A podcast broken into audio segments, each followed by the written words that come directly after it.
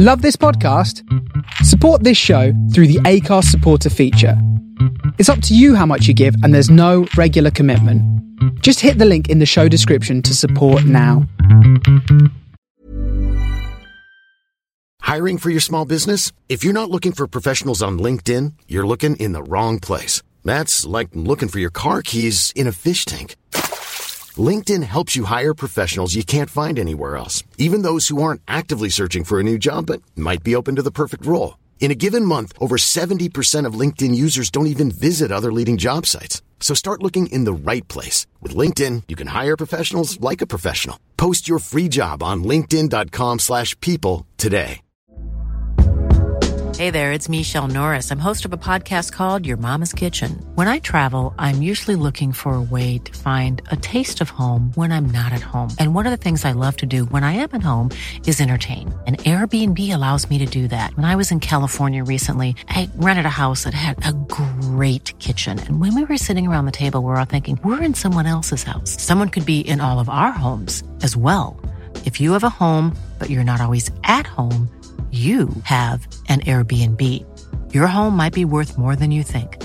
Find out how much at airbnb.com/slash host.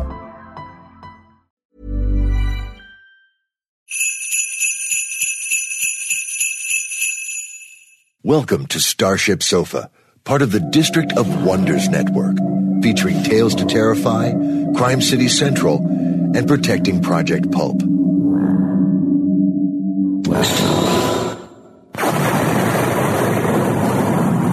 Everyone has a story in the District of Wonders. Come and find yours.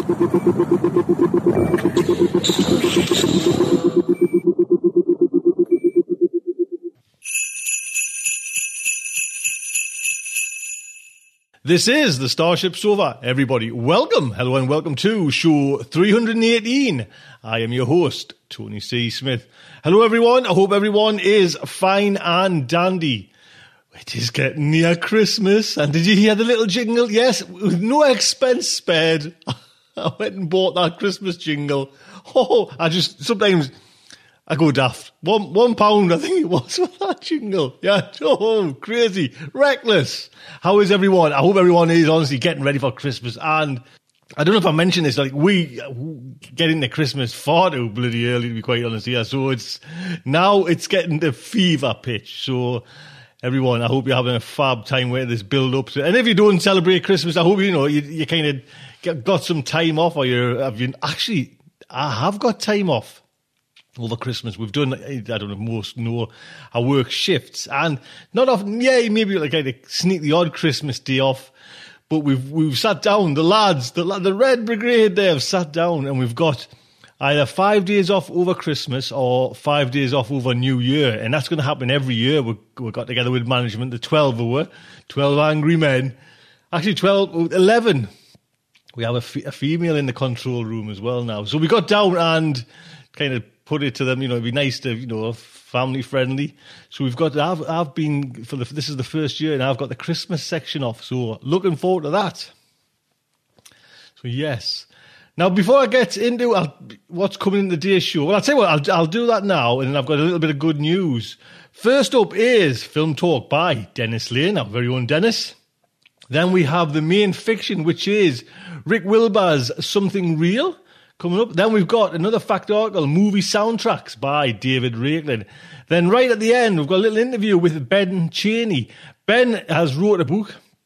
And Ben got in touch with us and says, "Oh, Tony, you, you know," and I was like, "Sometimes, you know, you get a lot of people inquiring about books, but something just clicked with Ben, and I found out that he actually he's done the own artwork for it as well, and the artwork is stunning and he's jumped in feet first, you know, left the day job to write his story. So how cool is that? So that is today's show. That's fantastic. That's what's coming up in today's show. But before that, the Bradshaws, the Bradshaws have made their goal on Kickstarter. How good a news is that? David has reached that goal where at least he's going to be funded. And I think we're probably about a couple of hundred dollars, Canadian dollars, monopoly money, from getting it where David will write an extra song for Starship Sofa. So come on, man. Do you know I mean? But I'm so pleased a bit that you know, it's it's worked out there, and you know, we've got that funding going, and that was just excellent. Honestly, can't thank everyone enough to to make that. Them two people are the nicest people, you know what I mean, out there, lovely people, and to know that actually that's been funded, that's just you know, thank you so much, Starship Sofa listeners. You know, brilliant. Thank you so much. Let's see if we can get a song for the old girl though. Starship Sofa. get a song. Reach fifteen hundred Canadian dollars. That would be lovely. There you go. So that is the good news. I'm chuffed a bit on this Christmas Eve. Oh, I'll tell you what then. While I'm out, can you see? No show notes, nothing. I'm sitting here. I've been on night shift last night. That's why you see. It's a little bit kind of you know bleary eyed. It's a lovely morning outside there. And I live about say 500 yards, I think, somewhere around there, not that far away, anyways, from the northeast, like the the coastline. And honestly, I'm not joking. It is rugged cliffs and everything. And after this show, I'm going to get up there and, and take the dogs. I've got an there's an idea burning in me, which I'll, I'll tell you about. I might tell you about because it's got nothing to do with star, uh, you know, science fiction Starship Sofa at all. But I might mention because I might need a Kickstarter, and I've said I'd never do a Kickstarter for Starship. But maybe, you know, I don't know. We'll see how it goes. Wednesday, I'm going to go for a walk along the coast with the dogs. Where's this going, Tony? I don't know. But I'll get a little bit of what I'll tell you what's coming up. Next week on Wednesday, it actually is Christmas Day. The show comes out Christmas Day. Well, we're not going to go out. I'm going to give myself one week off there and Adam as well. You know, we can un- unlock the shackles from him and let him let him run wild for a week. Well, actually, Adam's going to run wild for two weeks because the week after that is like in the first week in the, in the new year. And what I'll do there, I'll, I'll do a meta show just to kind of, you know, what's happened. You know, I do this every year. What's happened in Starship Sofa and what's about, you know, about to happen. And I just talk about things, you know, myself, personal stuff, health, life, you know, what plans I've got for the show. But obviously, yeah, Sofanauts coming up, but there's other there's other things. Don't just, you see, don't just think it's just Sofanauts. And then I might give a little, because it would be actually nice to kind of get some people's thoughts on it. Maybe this idea that I've kind of, this crazy idea that I've been cooking around. Who can tell? Who can tell? But anyways, so we're off next Chris, not next Christmas. This Christmas coming is the Wednesday. We're not going to be in next week. So this is our little Christmas party, Christmas spirit. And yes, cue that music. We will have Film Talk by Dennis M. Lane. Dennis, sir.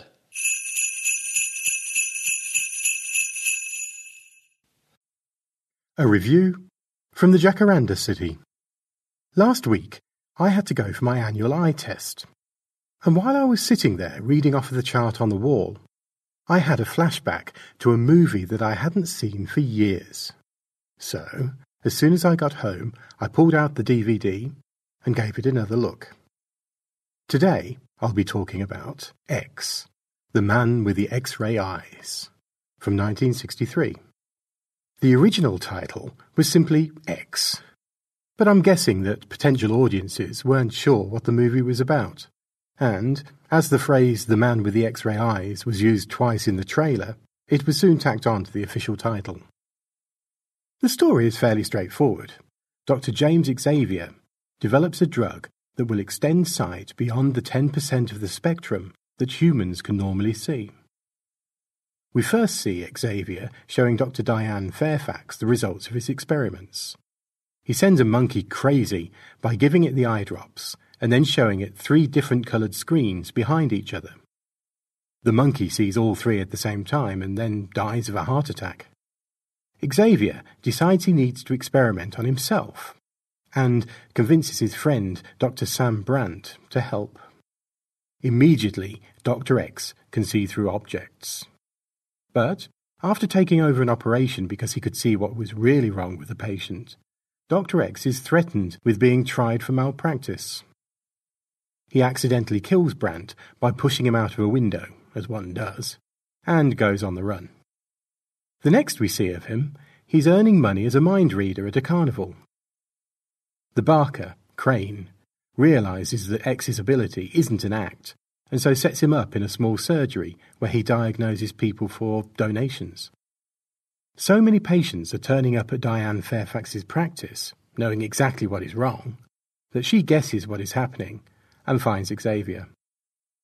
He wants to leave, but Crane threatens him with the police. And, as X and Diane run away, Crane screams out that X isn't seeing their illnesses, he's giving them the illness, and that the crowd should kill him. Diane takes Xavier to Las Vegas, where he wins a lot of money. The manager of the casino is suspicious, and, in the struggle, Xavier's thick dark glasses come off, revealing that his eyes are silver. He throws the money into the crowd to cause confusion, steals a car, and escapes. The effect of the drug is cumulative, and Xavier is now almost blinded by the amount of light that he can see, even through his closed eyelids.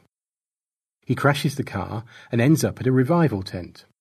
He tells the preacher that at the centre of the universe he can see the eye that sees all. His eyes are now solid black orbs. The preacher says that Xavier is seeing sin and the devil, and quotes from Matthew that, If thine eye offends thee, then pluck it out. The congregation joins in, chanting, Pluck it out! Pluck it out! And so he does. There had been rumours that a different ending had been scripted, and in the DVD commentary, the director says that Stephen King was wrong about it being scripted. During filming, he thought up an additional line. After Dr. Xavier plucks his eyes out, he says, I can still see. But the line was never used. Personally, I think it was the right decision. Produced by American International Pictures, and directed by the king of the cult film, the Pope of pop cinema, Roger Corman, who was producer director of numerous low budget B movies, such as 1956's It Conquered the World and 1957's Attack of the Crab Monsters. Corman's career runs from the noir movie Highway Dragnet, that was released in 1954, to this year's South Korean horror Palace of the Damned, and he's still going strong. He either discovered or mentored such people as directors Francis Ford Coppola, Ron Howard, James Cameron, and Martin Scorsese, and actors such as Jack Nicholson, Charles Bronson, Robert De Niro, Sylvester Stallone, Talia Shire, Diane Ladd, Sandra Bullock. The list goes on and on. In 2009, Corman was honoured with an Academy Award for Lifetime Achievement. Probably the most well deserved award the Academy has ever given. The year previous to X, Corman had directed Ray Milland in the Edgar Allan Poe film Premature Burial, and wanted to work with him again. Most of Corman's films at the time had teen leads, but this project needed an older actor, and the screenplay was developed specifically with Ray Milland in mind. Milland is probably most well known for winning the Best Actor in a Leading Role Oscar for 1945's The Lost Weekend, and starring in Dial M for Murder but he also appeared in a range of other science fiction and horror movies, such as the 1972 Revenge of Nature movie, Frogs, Terror in the Wax Museum from 1973, the original Escape to Witch Mountain, and a small part in the original Battlestar Galactica. Dr. Diane Fairfax was played by Diana van der Vlis. Corman had seen her on the Broadway stage and brought her into the movie. Most of her work after X was on TV, for example, the TV movie Ghostbreakers and 82 episodes of Ryan's Hope in the 70s and 80s. The sleazy Barker, Crane, was ably played by Don Rickles. Known primarily for his comedic talents that he honed in nightclubs in the 40s and 50s, Rickles was a regular on the Dean Martin celebrity roasts. His first film role was in Run Silent, Run Deep in 1958, and later he had a two year run in his own TV comedy show, CPO Sharky. Younger film fans will know him as the voice of Mr. Potato Head in the various Toy Story movies. The visual effects were by John Howard, who coined the term Spectarama for the result of multiple effects created through lens tricks, repeated passes through an optical printer, eerie colorations, etc. They used some neat tricks to get some very strange results. For example, filming buildings at various stages during their construction in Las Vegas, and then reversing the result to show Dr. X looking through the buildings to the girders at their heart. Corman notes in his commentary that his movies were often treated far more seriously in Europe than they were in the US. And to highlight this, X won the 1963 Best Film Award, The Silver Spaceship, at the first Trieste International Science Fiction Film Festival. The movie has been variously described as a science fiction film, a philosophical film, and a religious film, and it is all three. At various points, Dr. Xavier says that he can see too much, and would give anything to have dark. In his book, Danse Macabre, Stephen King puts the argument that there is a strong Lovecraftian quality to X, basing it on Xavier being driven almost insane by seeing the godlike eye at the centre of the universe. But, above all the philosophizing, it is a fast paced, tightly plotted, fun movie. Apparently, years later, Ray Milland said that there were just two movies that he was proud of The Lost Weekend and X. I recommend that you give it a look. Now, I need to dig out my old comic books. I'm sure that at least one of them has an advert for some X ray specs. Bye. There you go. Dennis, Merry, Merry Christmas, Squire. Down there in South Africa. Man, the main man's gone. Do you know what I mean? That's just been so kind of surreal. Watch it on telly. You know, you had like a three or four day funeral, and mind you, everyone still up this way, you know, England and everything like that talking about Obama's speech that he gave for Mandela. Do you know what I mean? Amazing. Dennis, uh, thank you so much. Have a lovely Christmas, and I will see you in the new year. So, next up is the main fiction, Something Real by Rick Wilber. Rick is a journalism professor at the University of South Florida in Tampa. He is also a writer who has published two novels, several short story collections, a memoir, several college textbooks on writing and editing for some of the world's largest publishers. He also publishes some 50 poems in various magazines. I can't, you every time I say po- poems. He also published some 50 poems. I tried it. Try to sound a bit posh there. In various reviews and magazines in the US, Scotland, and Ireland and has published more than 50 short stories in magazines and anthologies ranging from fantasy science fiction, Asimov Science Fiction Magazine.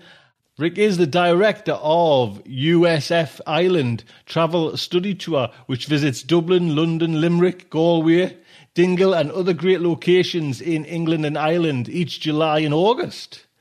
Rick is the co founder, co judge, and ad- administrator of for the Dell Magazine's Awards for undergraduate excellence in science fiction and fantasy writing.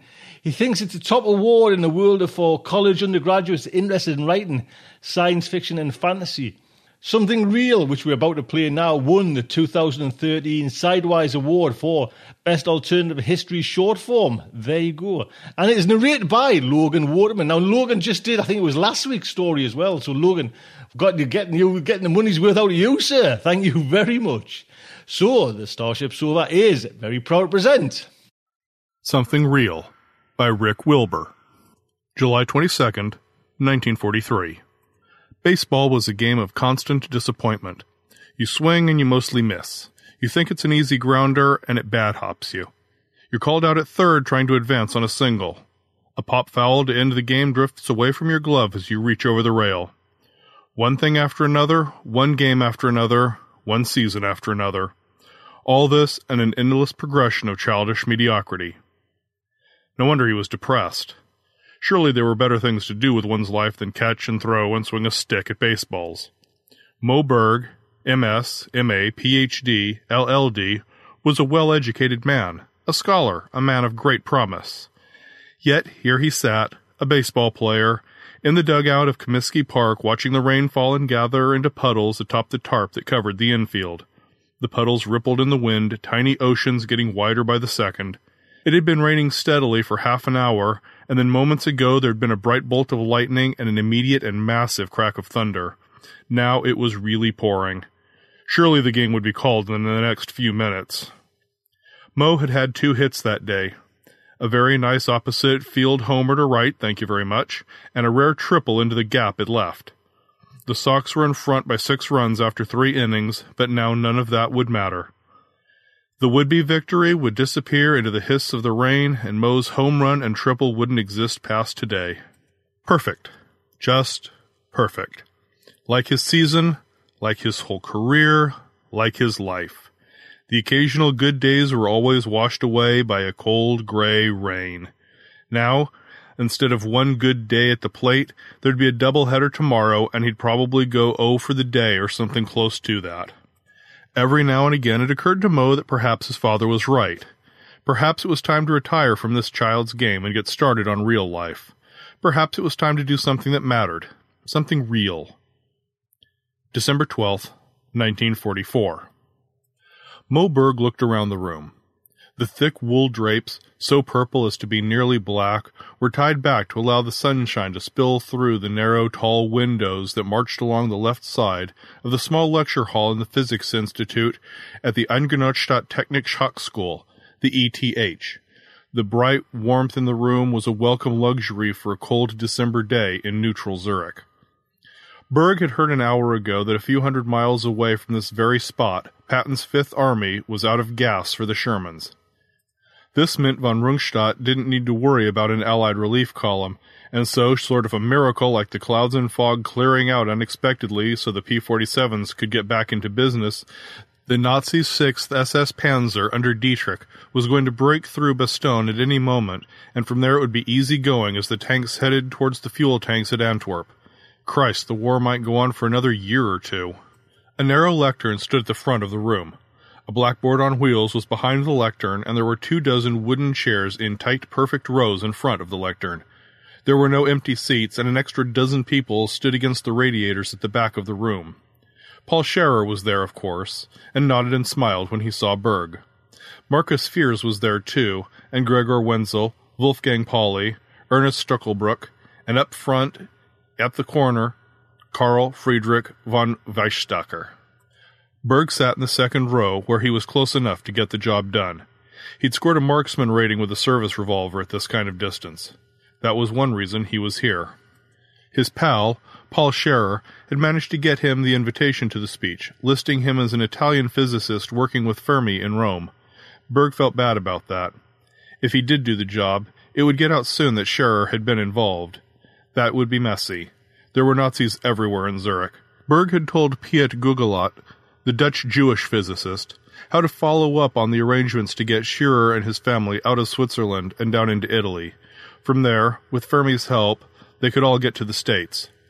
Berg didn't expect he'd be able to help with any of that, since he wouldn't survive more than a few seconds after taking action against Heisenberg. Too many Nazis in the room, all of them armed. Once they realized the Italian physicist named Antonacci was in fact an American assassin, they'd act quickly. Berg did look like he belonged in the crowd brown shoes, slacks, tweed jacket. He'd thought about smoking a pipe, but decided he didn't look natural enough doing that. Otherwise, he fit right in. He earned a little credit, he hoped, by working his way into a couple of interesting conversations on S matrix theory that had been going on in the hallway outside before the door opened to the room. Berg liked the elegance of the math and had said so to several people, citing examples. They'd nodded and agreed, then bounced ideas off one another for a few minutes until the classroom door opened and, along with the others, Berg walked in and taken a seat.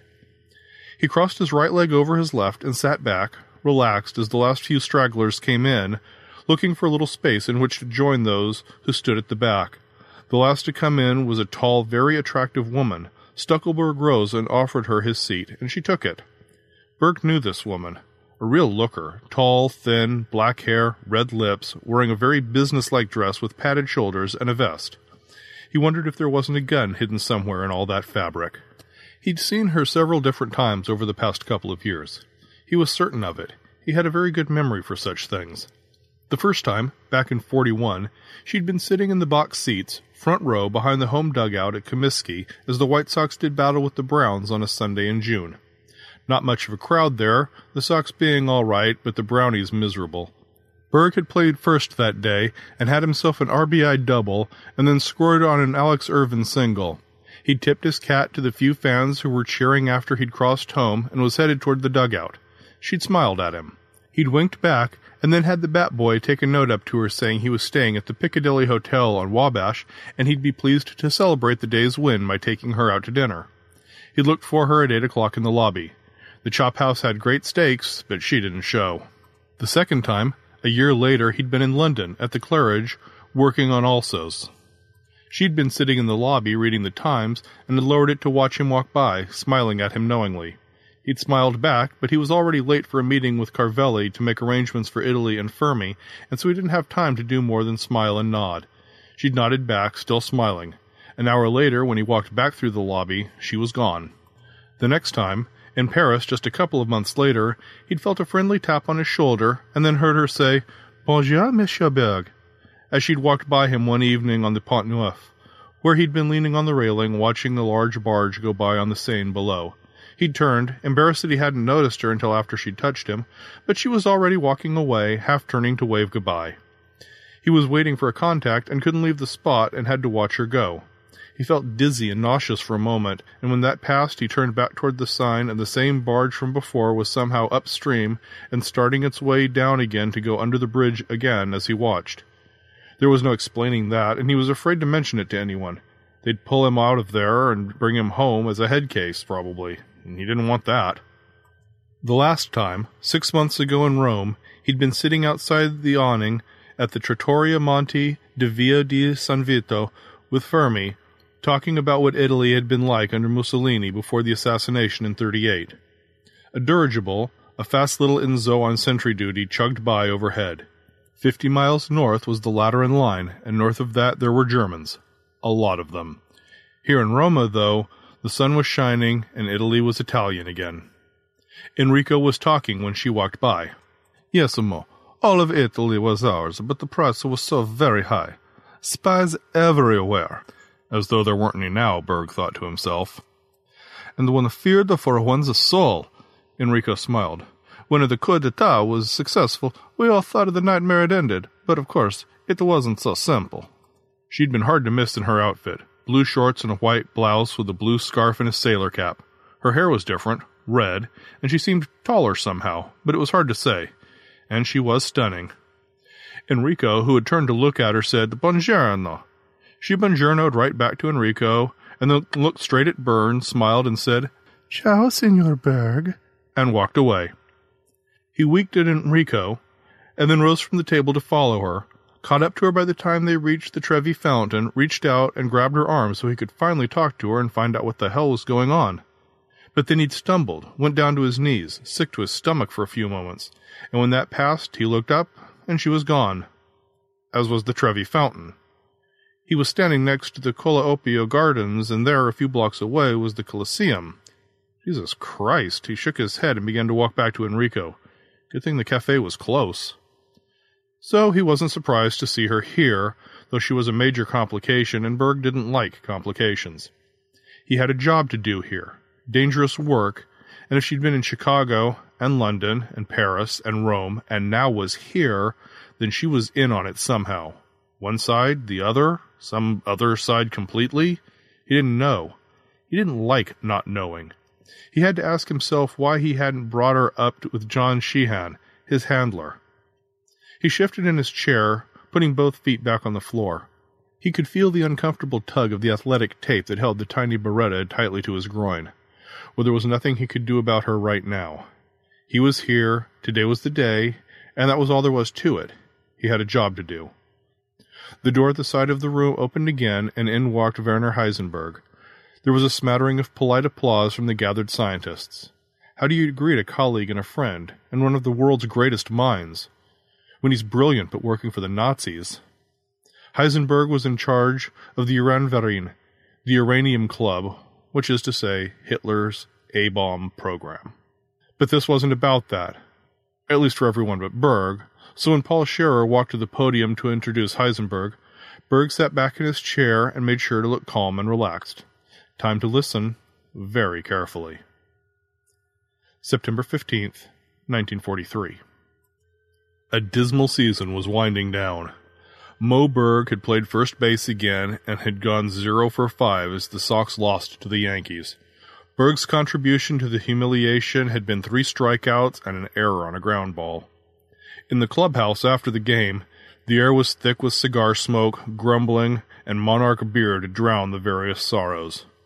Moe sat, disappointed, on a folding chair in front of his open wooden locker. He was contemplating what an 0 for 5 day could do to your psyche and your season and your career when you're in your 30s when he heard a throat clear behind him. Damn sports writers. He turned, and instead of the rumpled old suit and the beat up fedora he expected, it was a man dressed in trousers with a tight crease, a vest, an expensive coat and bow tie, no hat, glasses, smoking a camel. Mr. Berg? Moe? Berg shook his head. I'm not speaking to the press, friend. I made that clear last week. No quotes, no off the record, nothing till this slump is over. Got it? The man smiled and was nice enough not to get into whether a .210 season batting average was still a slump or not. I'm not with the press, Mr. Berg. My name is Huntington, Ellery Huntington. I'm here at the request of a man named William Donovan. He'd like to meet with you. Berg frowned. The Donovan was a war hero in the Meuse Argonne, and then a district attorney up in Buffalo. I believe I met him once a few years ago. We shook hands, and I autographed a ball for him. You have an excellent memory, Mr. Berg. He did, in fact, have an excellent memory, and an IQ of 180, and a doctorate in classical languages from Princeton and a law degree from Yale. And yet he was still playing baseball in Chicago and mostly going O for the day. So, what would the district attorney and a war hero want with a baseball player, Mr. Huntington? Uh, Mr. Donovan is no longer a district attorney, Mr. Berg. He now works for the federal government. He's more interested in your language skills and your batting average. Berg allowed himself a sad chuckle. That's a good thing. Have you seen my batting average? Huntington smiled back. Mr. Donovan has been looking at these photos you took in Japan during the Sox tour back in 37. Well, those snaps are very good, and he knows you speak French and German. He understands that you're something of a science buff as well. And Italian and Spanish, and Hebrew, and a few more. And I read a lot, Mr. Huntington. Science is one of the things I read, along with the sports page in the newspapers. And the front pages? Yes, and the front pages. We felt certain of that, Mr. Berg, and we feel certain, too, about your patriotism. Mr. Donovan would like to talk to you about that, about your patriotism. He knows you've tried to enlist, but the Army wouldn't take you. Or the Navy, Mr. Huntington. They don't like the shape of my feet. But if your Mr. Donovan has found a way I can take part, I'm all for it. Do I have time to take a shower and comb my hair? Huntington smiled again and nodded. Of course, Mr. Berg, take your time. And then we'll head over to your hotel and you and Mr. Donovan can have that conversation. Does that sound all right? Moe thought about his slump. The season wasn't young anymore, and neither was he and there were guys fighting and dying in Europe, and he'd been thinking a lot about how he ought to be involved in that, flat feet or not. He looked up at Huntington. Give me ten minutes. And that was all it took. Ten minutes, a taxi ride, and a five minute conversation with Wild Bill Donovan. December 12th, 1944. Berg watched Heisenberg smile weakly. He spoke in German. Hello, everyone. It is good to be here and to see so many of my friends and colleagues from better days. May those days return soon. And for those of you who are students at this fine university, I greet you warmly and celebrate your learning. I will leave enough time at the end of this discussion to answer questions. He paused, smiling again slightly. Please, friends, colleagues, let us step away from the war for just this brief time and focus our attention on the matter at hand, S-matrix maths. I will gladly take questions afterwards, but outside the scope of this discussion, I can take no questions. I am sure you understand. Berg understood. The Gestapo was here in one guise or another, and there were others in the room too, no doubt, who would report back to Berlin on what Professor Heisenberg had to say, starting with that weasel von Weizsäcker. The professor was smart enough to stay out of trouble and focus on S matrix theory, as advertised. August 12th, 1944. Lake Maggiore was warm in the shallows and then colder, much colder the farther out Moe Berg swam with his new pal Enrico Fermi. They were headed out to the raft anchored near the marker buoys for the swimmers. It was a muggy day, and after a long bicycle ride together along the Via Roma, the two men, Italy's finest physicist and the American baseball player, had pedaled through the village of Pino and come out on a strand of beach along the lake. Just half a mile away, the Via Roma changed names and became the Duferstrasse on the Swiss side of the border. In a couple of hours, they would be having lunch with Paul Scherrer, who had asked for a meeting. They risked coming here because the meeting with Scherrer was important to the whole project, though the meeting was fraught with risk. A ferry ride up from Rimini to Venice, skirting the occupied portions of Italy, and then a long, harrowing flight up to and then through the southern edge of the Dolomites in an Enzo Massimo dirigible that finally got them to Maccagno and the lake shore. A real nail biter, that blimp ride.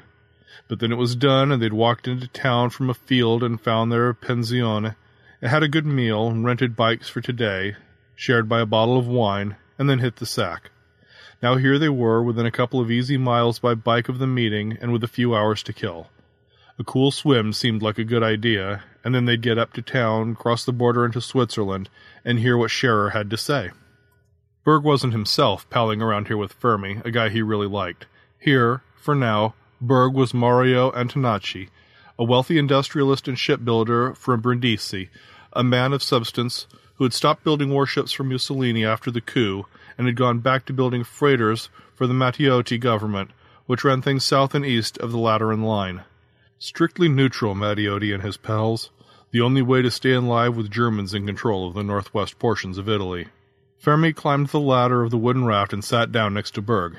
It's beautiful here, he said in Italian, leaning backward to get his face to the mountain sun. Ede è tranquillo, Berg said, a separate world away from the war. Fermi shook his head. Not the separate enough, I think. Look at there. And he pointed east. Tiny dots marched across the sky in formation. American bombers aiming for Munich, perhaps.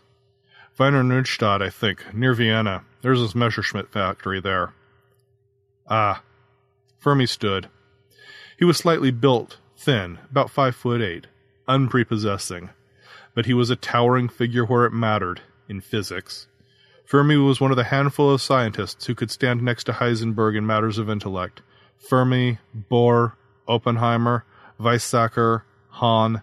The list was a short one, and with Einstein's macabre death in 38 had lost its titular head.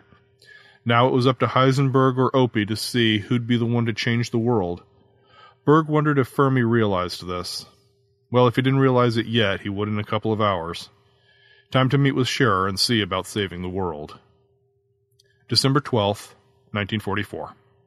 Trouble was, as the afternoon lecture wore on, when it came to S matrix theory, or the scattering matrix, as Herr Professor called it, Heisenberg didn't seem to have anything new to say.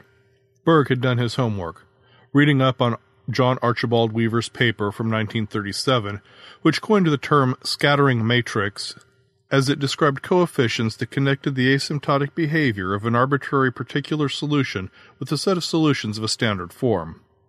What Heisenberg had done was take it farther, using the S matrix idea to mathematically pick out the most important features of the theory, the ones that he tried to prove wouldn't change over time. He published this work in the German journals. The OSS had a copy of every article. Berg had read and understood them all. There was a reason Moe Berg was an agent who was here, listening, assessing, making a decision, a choice. That reason had nothing to do with being a light hitting infielder for the Chicago White Sox. But the sunlit room was warm with everyone packed in, even with the radiators shut off as Switzerland dealt with its coal shortage. And despite the months of preparation, despite the Beretta taped to his groin, despite the lives that had been put at risk to get him here, despite all that, Moe Berg began to drift off. The S matrix discussion so ordinary that it was lulling, his eyelids growing heavy as he jerked awake sharply once, cursing himself for his foolishness, and then again, before resorting to pinching hard the skin between his right thumb and forefinger. That worked, and he was focused again on S Matrix, at least long enough to get to the question period, where he might learn what he needed to know. Were Heisenberg and his team on the right track for an atomic bomb? Would the Germans get the bomb before the Allies did? If he thought that was the case, Berg would excuse himself, go to the men's room, get into a stall, unbutton his pants and drop them, pull the Beretta loose from where it was taped to his groin, rebutton the trousers, and walk back into the room, the Beretta in his pocket. Then, with no hesitation, before anyone could act to stop him, he would kill Werner Heisenberg, cut off the head of the snake that was the great bomb. A lot of lives, hundreds of thousands of them, maybe millions, would depend on Berg's aim. He was awake now and sharp, thinking it through. Ten minutes more, maybe fifteen, and the moment might come as the speech ended and the questions started. Then there was a quick rap at the lecture room door, and everyone watched the door open, and in came a man in a suit, a blond German missing his right arm, so he was, no doubt, a veteran of one front or another who'd found something useful to do for the local Gestapo or the embassy. They were all watching. Thirty six of the brightest minds in European physics outside the missing and brilliant Jews, as the man walked over and handed Heisenberg a note, then clicked his heels officiously, spun around, and walked briskly back to, to the door.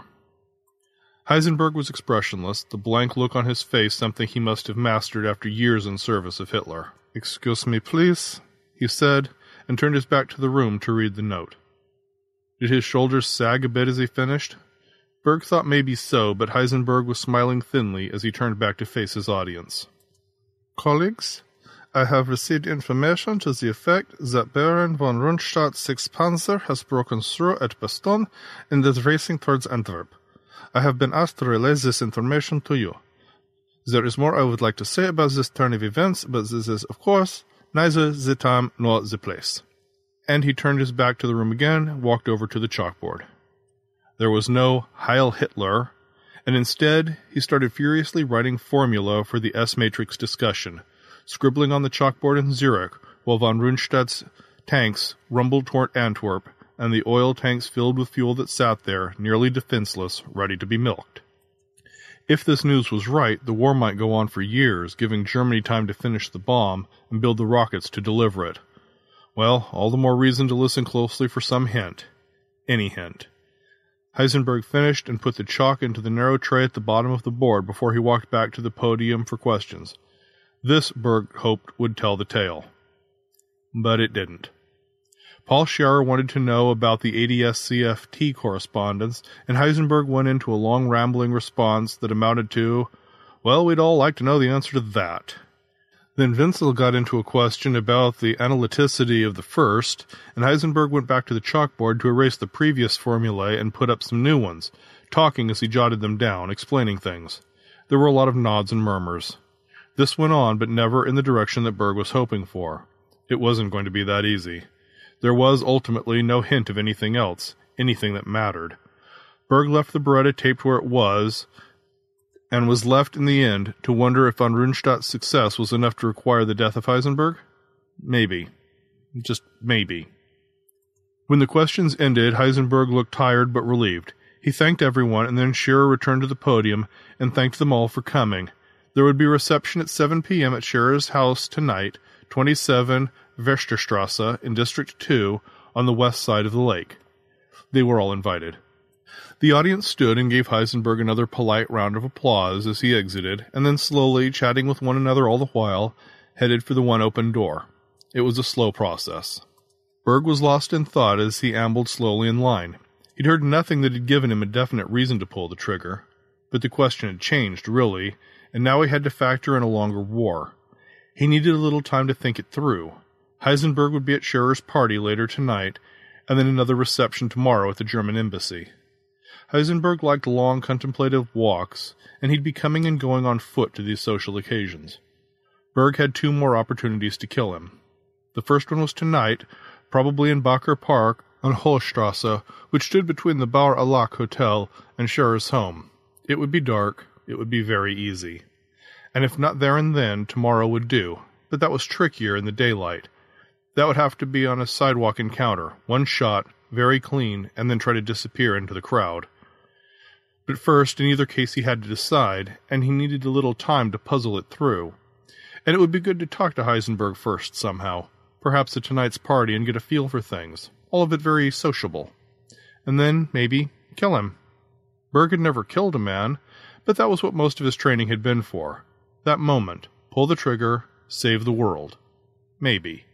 He was just outside the door and into the hallway when he felt a touch on his left shoulder and heard a deep, warm, female voice speaking very quietly. Yes, you must decide, Moe. May I call you Moe? And very soon. So much hangs in the balance, yes? He turned to look at her. She was nearly his height and even more attractive up close, perhaps in her mid thirties, black hair, not a lot of makeup, some real strength of character showing in how she looked right back at him, assessing him just as he did the same to her. He steered them both out of the queue and down a side hallway. No use pretending. I saw you in Chicago, and then in London, Paris, Rome, now here. What gives? She smiled. And the answer better be a good one, or you'll use that Beretta on me, right, Moe?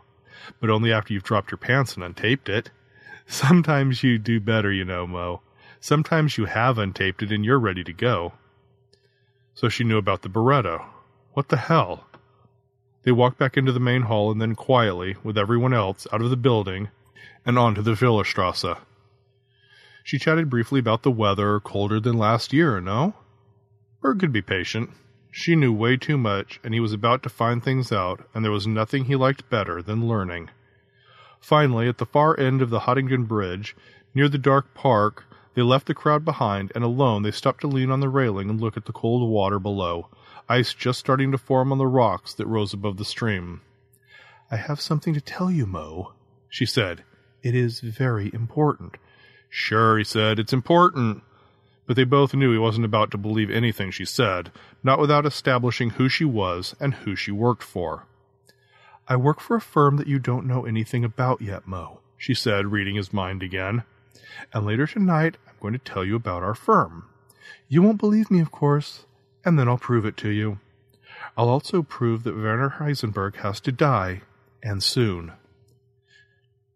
Tonight, after the little party at Scherrer's house, you must walk with Heisenberg through the park, chatting about the S matrix and perhaps the weather. There will be no talk of the war or the super bomb. There in the park, at a spot I will take you by in a few minutes, you must use your Beretta to shoot Heisenberg. It must take three shots to make certain he's dead. The first shot has to be above the left ear. The second, as he begins to crumble, has to be to the back of the head. The third, as he lies there, face up, must go to the forehead. You will be wearing gloves in the cold, so there will be no need to wipe the weapon. You'll simply toss it into the nearby bushes and walk away. Berg stared at her for a few moments. He wished like hell he'd put the Beretta in his pocket. You know a lot. Too damn much, in fact. I do know a lot, Moe. I know everything in this line, in fact, from this point forward. You, me, Heisenberg, the bomb, lives saved and lives lost. It's all right here in front of me, like reading a newspaper. As long as you stay here. You like reading the newspaper, don't you, Moe? He did, in fact, like reading the newspaper. Liked it so much he bought two or three each day and read them slowly over coffee in the morning, savoring the easy enjoyment of reading the paper, where everything was solidly black and white, clear cut, sharp edged, clean, very clean. She stared at him, dead serious. Problem is, Moe, there are a lot of pages in those newspapers, and different things are happening on different pages. It's all on the same day, and it's all the news that's fit to print, you know? But certain things have to go in a certain order, or I won't be able to help. He moved to her, pressed himself against her, reaching down to put his right hand over her left one on the bridge railing. A moment of dizziness, and he thought he might go to his knees, but he steadied. Then he thought he could kill her now if he had to, knock her back over the railing and into the water, get the Beretta as she lay there, walk down, fire once or twice, and then walk away. She smiled, pressed back with her hips, and looked at him closely. Look up, Moe, and towards the south, back across the bridge. He stared at her. It's all right, Moe. You're the one with the gun taped to his balls. Me, I'm just one of the girls. Go ahead, look up. So he did, and saw in the night sky half a dozen planes of some kind, nearly silent, swift, rushing over Zurich. What are those? German fighters, Moe. Jet fighters. Whole new kind of airplane. Yeah? So? You know, Moe. You know very well. Those fighters are better than anything the Allies have. And there's a jet bomber that's in trials right now. A month, maybe less, and it will be in production. It has a range of 6,000 miles, Moe. You know what that means. He did know. How'd you know those fighters would be there? She was, perhaps, a Nazi, a double agent of some kind. Christ, this was complicated. I've seen them before, Moe. Several times. I've seen the bomber in action, too. I've seen it carry a super bomb, Moe, for 6,000 miles. It was ridiculous, sure, but those fighters, and the stuff she seemed to know. Look, I don't get it. Who the hell are you? I'm someone like you, Moe. Someone who believes in a world that can be better than this one. Someone willing to do what I must to stop this evil before it ruins everything.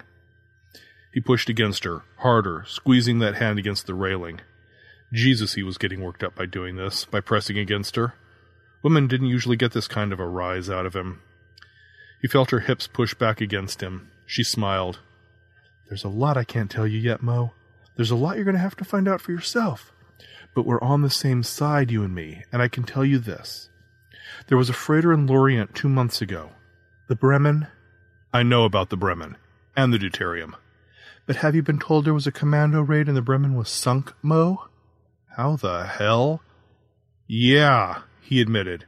That's what I've been told. So no heavy water means no plutonium means no super bomb, at least not any time soon. It would take another year for them to isolate more. He paused. But if this von Rundstedt thing is true, and there's more time to isolate more deuterium. Now she wasn't smiling. She pushed him back off her and he let it happen, releasing her hand from the bridge rail, pulling back. It's worse than that, Moe. They'd offloaded more than 20 tons of heavy water before the raid. The Germans were happy the Bremen was sunk. It lets the Allies think the Uranverein couldn't make the super bomb. But the Allies were wrong, Moe. Terribly wrong. So they can make enough plutonium for a bomb, he said flatly. Yes, maybe two bombs, Moe. Two of them. Maybe the first for London and the second for who knows where. New York? It's too late already? He believed her now, but if this was true, why kill Heisenberg? Certain matters are at a critical point, Moe. At the moment, the bomb they're building is too big to be useful. It's the size of a boxcar, maybe bigger. And to keep it hidden, it's been built in some caves in Zugspitze. You know where that is, in Bavaria. She said that with certainty. He nodded. Heisenberg is personally working on ways around the problem, Moe. He can't be allowed to succeed. Did Heisenberg even want to succeed? That was the real question, thought Berg, but he didn't voice it. And if I kill Heisenberg, this will end it? The bomb won't be used? The Nazis will finally lose this war? It will slow things down, Moe. And in the world as it is right now, right here, there's a chance. If Rommel doesn't take Cairo, if Patton wheels west and turns for Amsterdam, yes, there's a chance it might end here. But for you, Moe, no, this is not the end of it. He looked at her. I don't know what you mean. What's next? I have to go now, Moe. See? She said, pointing at nothing, a park bench maybe over at the edge of the grass. There's a door. I have a deadline. I can't possibly be late. She turned to face him, reached up with both hands to hold his face, brought him to her, so close, so very close. You're going to like this, Moe. You're going to do important work.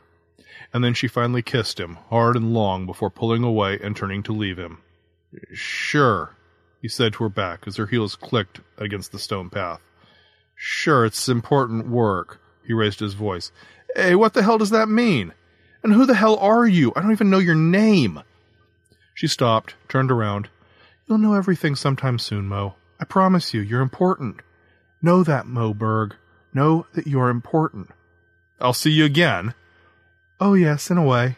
After all, we have a lot to do, you and I. She turned back again and stepped off the stone path to walk through the brown winter grass and into the darkness of the park. And then she wasn't there. Berg undid his belt and reached down to his groin to pull free the Beretta. There was a brief moment of pain as the athletic tape came free, and then he had the gun and was buttoning up again, putting it in his pocket. The smart thing to do was get to Scherrer's house and get back on the job. Find Heisenberg, talk to the man, make a damn decision. But where the hell had that woman gone? He wanted to know. He needed to know, in fact, so he pulled the Beretta back out of his pocket and walked after her, across the cold winter grass and along the route he'd seen her take through some bushes and next to that plane tree. There was a tingle, that dizziness, that moment of nausea, a sense of something electricity in the air, but nothing else. She was gone. No footprints in the grass, no way to guess how she departed. Hell. It was cloudy, dark, the snow was starting to fall, but Scherrer's house had to lie in that direction, through this little park, and down onto the Seestrasse, and on toward the lake. Hadn't the sky been clear a moment ago? Oh, hell. He pulled up his coat collar, shoved the Beretta back into his coat pocket, and started walking. August 12th, 1944. Moe Berg and his two pals, Enrico Fermi and Paul Scherrer, sat in slat wooden folding chairs at a very shaky wooden table at the Cafe Maggiore in the Swiss village of Dirinella.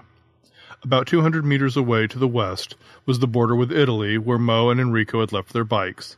The act of leaving their bikes behind had pleased both the Italian Carabinieri, and the Swiss border guards, who had each barely glanced at Fermi's and Berg's passports before waving them through. It was hard to believe there was a war on. Berg smiled a bit and allowed himself a moment's satisfaction. Here they were, all three with their beer steins in front of them, and Scherrer smoking a cigarette, calm and serene as could be, looking out over Lake Maggiore, with Locarno visible in the distance across the lake. Blue skies and sunshine, a light, cool breeze I'm Sandra, and I'm just the professional your small business was looking for. But you didn't hire me because you didn't use LinkedIn jobs. LinkedIn has professionals you can't find anywhere else, including those who aren't actively looking for a new job but might be open to the perfect role, like me. In a given month, over 70% of LinkedIn users don't visit other leading job sites. So if you're not looking on LinkedIn, you'll miss out on great candidates like Sandra. Start hiring professionals like a professional. Post your free job on linkedin.com/people today.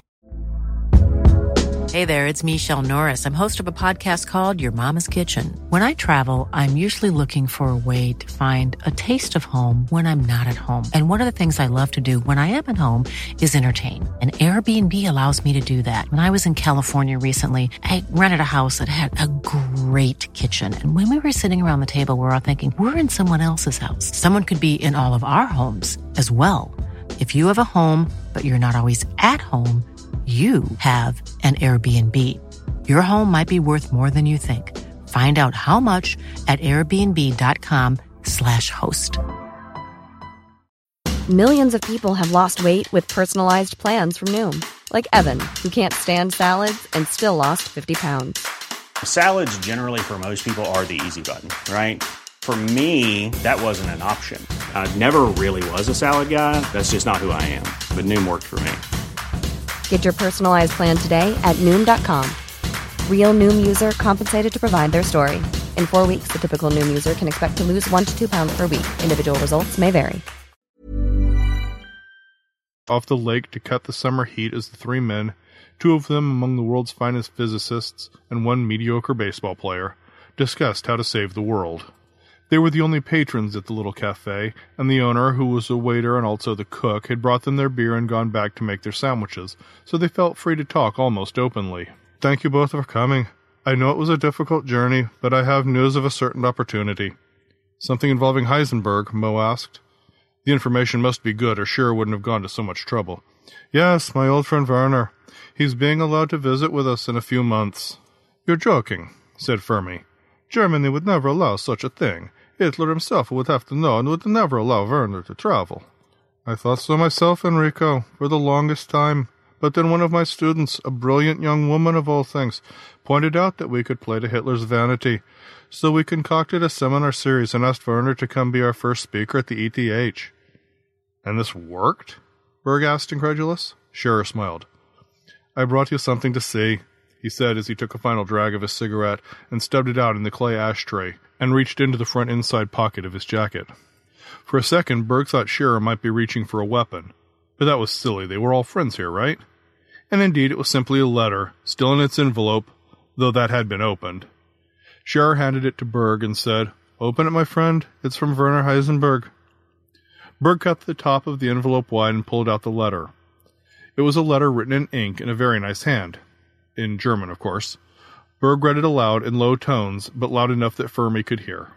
My dear Paul, I hope this finds you well and safe and healthy in your comfortable surroundings in Zurich. Life here is sometimes difficult, as you might imagine, with the war dragging on and the occasional worries over Allied bombing. We are safe enough here at the moment, away from anything that might be thought a worthy target of Mr. Churchill or Mr. Truman's aircraft, but I do worry over my family's safety. We must all make our sacrifices for the fatherland, but I would happily risk my own life to safeguard those of my wife and children. I am grateful that Herr Hitler has, twice now, allowed me to keep my family with me as we moved our Uranverein facilities from place to place to find a secure facility where we can work. It is grueling work, as you must know, and demands a great deal of my thought and energy. But I have from time to time done some interesting maths to advance the S matrix work, and so I am delighted to report to you that not only do I have something interesting to say at your little gathering, but Herr Hitler has personally endorsed my speaking to your group in Zurich in December. So I thank you most deeply for the invitation and am happy to report that I shall be able to attend. I'm looking forward to seeing you and all my old friends in Switzerland and at the Eidgenössische Technische Hochschule, where I am sure much interesting work has been done during these unfortunate times. I look forward to hearing from you and your colleagues, and I hope that you will find what I have to say of some small interest. Elizabeth and the children were delighted to be invited, but will be unable to attend.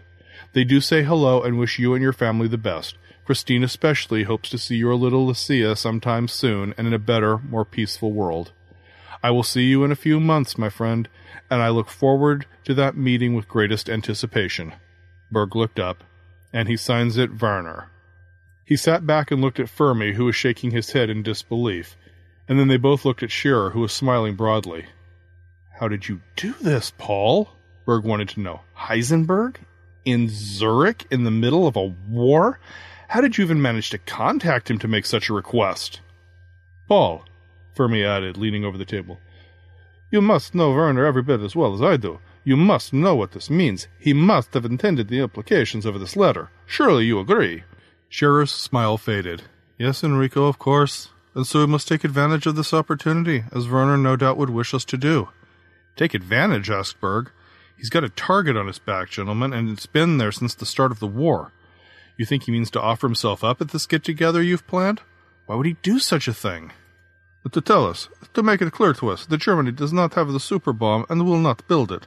That could be Werner's motive, said Fermi. He leaned forward, his hands open, expressive. Spero ci sia così. I hope it is so. Berg nodded.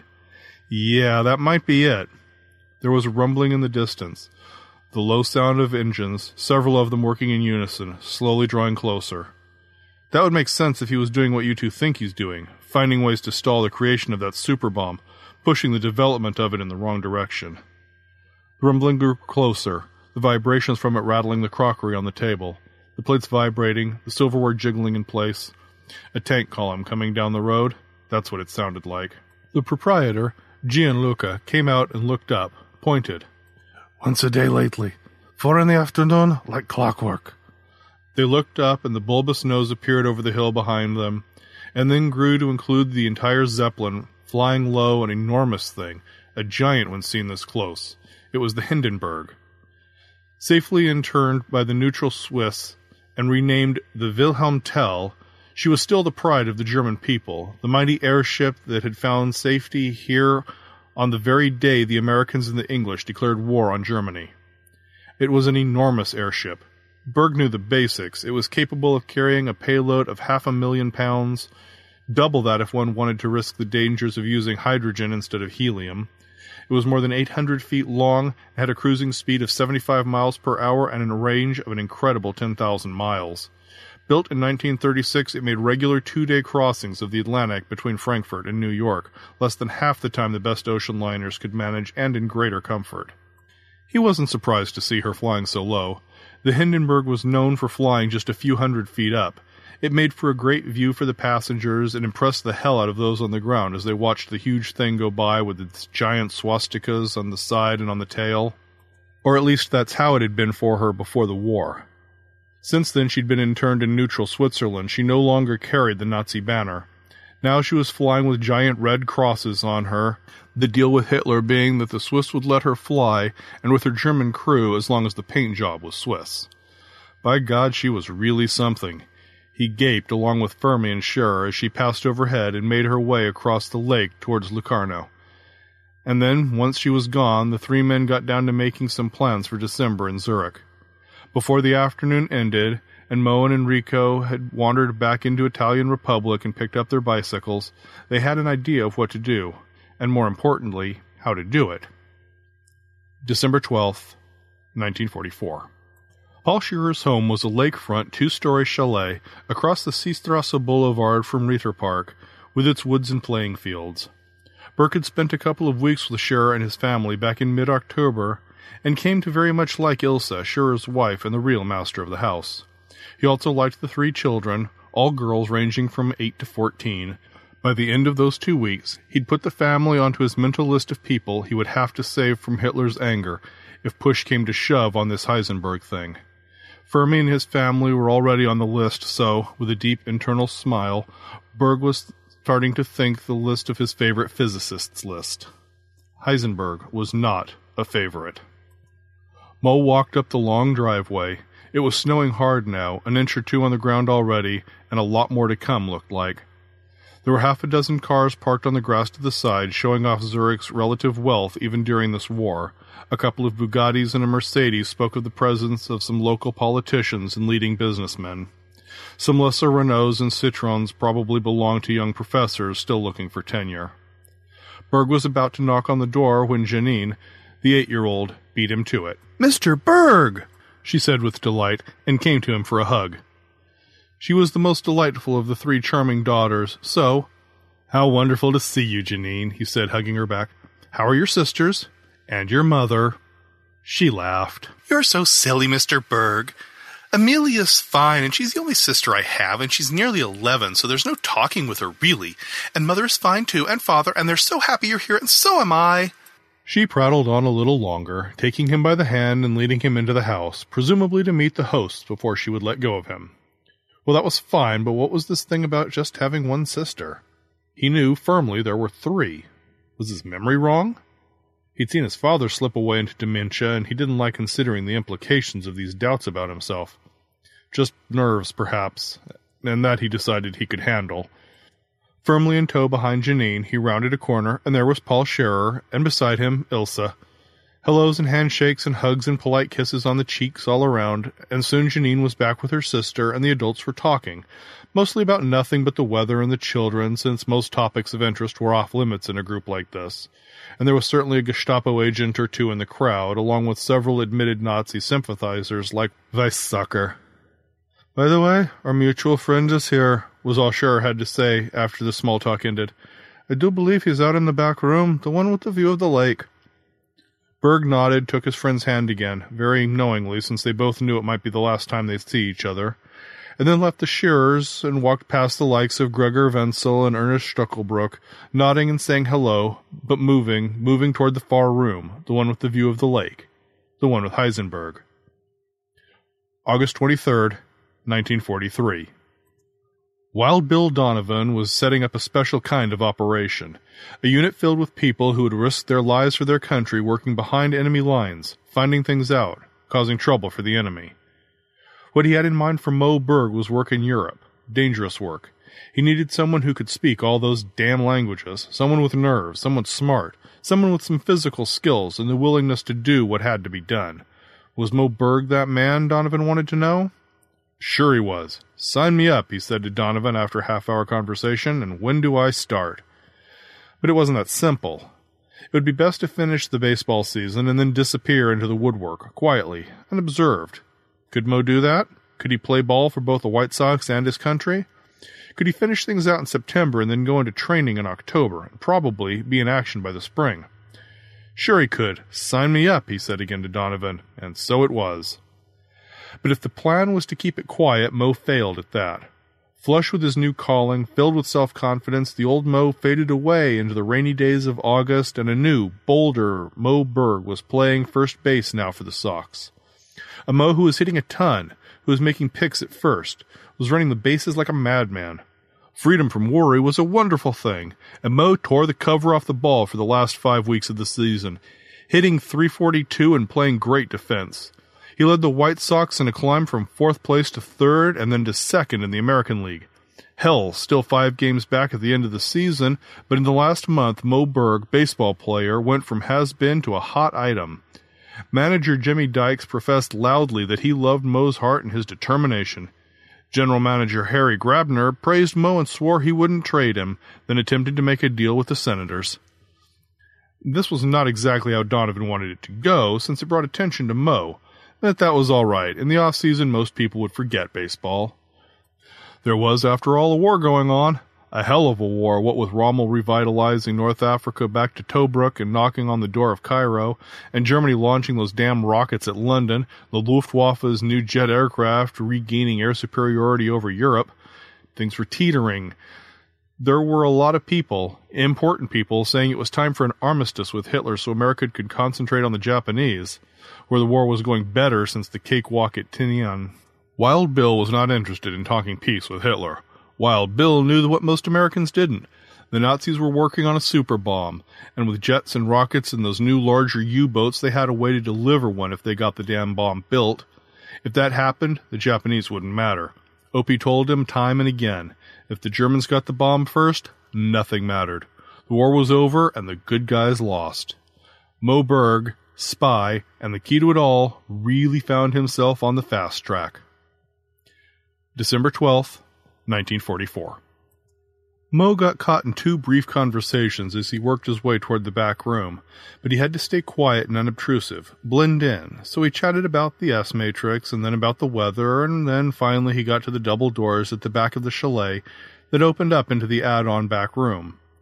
One of the doors was open and he walked through it, and there, at the window at the back of the room, the window with the great view of Lake Zurich, was Werner Heisenberg, chatting with several people, smiling, nodding his head. One of those people was a woman, was the woman, Moe's mysterious friend from the past two years in the conversation from a couple of hours ago. It was her, he was sure of it, though she was dressed differently now, more elegant, less business, her hair piled up, and a smart little hat on top of that. There were long earrings and red lipstick and padded shoulders. Putting on the Ritz. Damn, she was a knockout. He walked toward the little group. The woman saw him coming, smiled, looked at her watch. Werner, dear, Here's the man I was telling you about, the Italian physicist who worked with Fermi, Mario Antonacci. Then she turned to Moe, offered her hand. So good to see you, Mario. I'm so happy you were able to come. Heisenberg reached out and took Moe's hand in his own. It is a great pleasure, Herr Professor. As you must know, I am a good friend and great admirer of your colleague, Professor Fermi. I had hoped he might be able to attend this weekend. I was with him just a few weeks ago, Professor, Moe was able to say truthfully. He'd hoped to be present, but th- with the political situation as it is. Moe shrugged. Heisenberg nodded. Of course, Professor. These are difficult times for us all. Berg felt a hand on his shoulder. That flash of stomach turning disorientation. It was the woman, and she was putting a hand on Heisenberg's shoulder as well. Boys, she said with a little laugh. Time enough for small talk later. Right now, I was hoping to take the two of you outside. She took a look at her watch again. I'm told we're going to see quite a sight in the next few minutes. A very special visit from an old friend of mine. Would you come with me, both of you, please? There was nothing to do but follow as the woman took them both by the hand and walked toward the doors that led out to the backyard of the chalet, where a path led to a wooden walkway that, in turn, led out to a dock. No boats were tied up this time of year, but no ice on the water yet either. The night was warm for December, well above freezing. They walked out onto the dock, the three of them, alone, the house behind them dimly lit, quiet, as the Scherrers prepared for bed and the servants finished cleaning up the remnants of the small dinner party. A cloudless, moonless night and a few wartime lights made for a beautiful sky, the Milky Way arching across in full glory, a reminder in its own way of the hell that was nighttime bombing. There was a distant rumble, a rhythmic beat to it, a deep cadence that Berg remembered from a few months ago. Engines. Big 1200 horsepower Daimler Benz diesels. Four of them, 16 cylinder behemoths, driving the great beast forward. The Hindenburg, the Wilhelm Tell. The great dark shadow of it emerged from the east over the alpine ridges to the back of the lake. Low in the sky, as always, it seemed to take forever to finally clear the ridgeline and establish itself in its full glory. It came toward them, slowing, slowing, and then, no more than one hundred feet above their heads, a huge thing nearly three football fields long, easing to a stop, the roar of the engines quieting to an idle. Directly above the three of them was the Führer gondol, the control car, where the crew did its work. The passengers and the cargo were inside the envelope. She's magnificent, isn't she, Moe? The woman asked. I told you you'd see her again. You never mentioned the Hindenburg, Moe said, and took his eyes off the huge shape above him and turned to look at the woman. She was holding a gun. Moe's gun, the Beretta. He reached into his pocket and wasn't surprised to find it not there. You know this has to be Mr. Berg, said Heisenberg, walking over to stand next to her, admitting he knew who Moe really was. Tomorrow morning, at the Eagle's Nest, Herr Hitler and the others, Goering, Hess, von Braun, Goebbels, Hauser, Messerschmitt, Ribbentrop, Himmler, and many more will be gathered to meet with me as I return from Zurich aboard the Hindenburg. Hitler has made an announcement.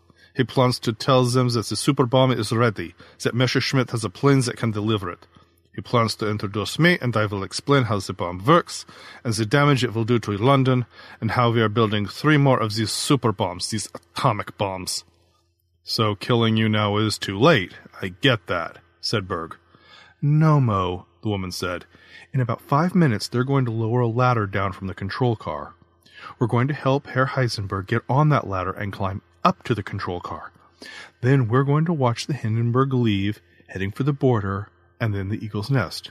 We're not going to stop him. Heisenberg shrugged. No, I don't think so, Mr. Berg. There are no bombs made of the size the Fuhrer thinks there are. There is only one bomb, and we have that, and it's enormous. It weighs nearly 20 of your tons. It is the size of a train car. There is no way for a plane or rocket to deliver such a weapon. It's already built? Jesus, game was over then. And then it dawned on Moe Berg. Spy. The game was nearly over, yes, heading into the ninth. But if that bomb, that bomb is in the Hindenburg, it's in there right now. The woman and Heisenberg both nodded. There was a creak from just above, and then a bang as a hatch slammed open and then was tied off. A ladder started inching down from that hatch. The great hulk of the Zeppelin was only twenty feet above them now, surreal in its enormity, silver in the darkness, with only a single flashlight coming from the control car illuminating the ladder aluminum as it cranked slowly down. And you're taking it to the eagle's nest. Yes, Moe, he is. There's a crew of volunteers in there. The super bomb is in the hold, the gas cells filled with hydrogen for extra lift. Tomorrow, about noon, they'll reach the eagle's nest and tie off at the landing tower. Professor Heisenberg will exit the Zeppelin. Herr Hitler and the others will be at the landing pad to meet the creator of the great bomb, and they expect to board the Hindenburg and see more of the bombs brought to them safely through neutral Switzerland. Instead, instead the trigger will spring and the enriched uranium will reach critical mass and this war will come to an end. My God. The latter touched down on the wooden dock. Werner Heisenberg took Moe Berg's hand to steady himself, and then up, with Berg's help, got his foot into the first rung of the ladder. Berg held the ladder steady, and the woman came over to help. Their hands met on the ladder as Heisenberg started climbing, and Moe felt that now familiar nausea, the moment of disorientation. He knew to take a look toward the house. The lights were back on, a crowd again visible through the curtains. Did anyone miss Heisenberg? Was there another Heisenberg in there? Was this Heisenberg still here? Moe looked up and Heisenberg was already at the control car, hands reaching down to help him through the hatchway. The woman was gone. Moe's Beretta was back in his pocket, and he knew that here, now, it had never been taken. Someone was shouting. Moe felt the ladder being yanked upward out of his hands up into the belly of the beast. And that was all right, he was sure of it. He was dead certain that it was all right, what Heisenberg had in mind. The shouts were closer, footsteps crunching through the few inches of snow that now covered the ground. The lake was frozen. It was very cold. Two men were coming, running, one ahead of the other. The first was Weizsäcker, waving a pistol, a Luger, shouting something in German about stopping, stop the Zeppelin, you must stop the Zeppelin. Behind him was Paul Scherrer, trying to catch up, yelling something himself. Karl, don't shoot, do not shoot, the hydrogen, the hydrogen!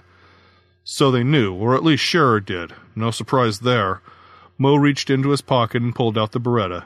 Weizsäcker was a good thirty yards away. It would take a very lucky shot.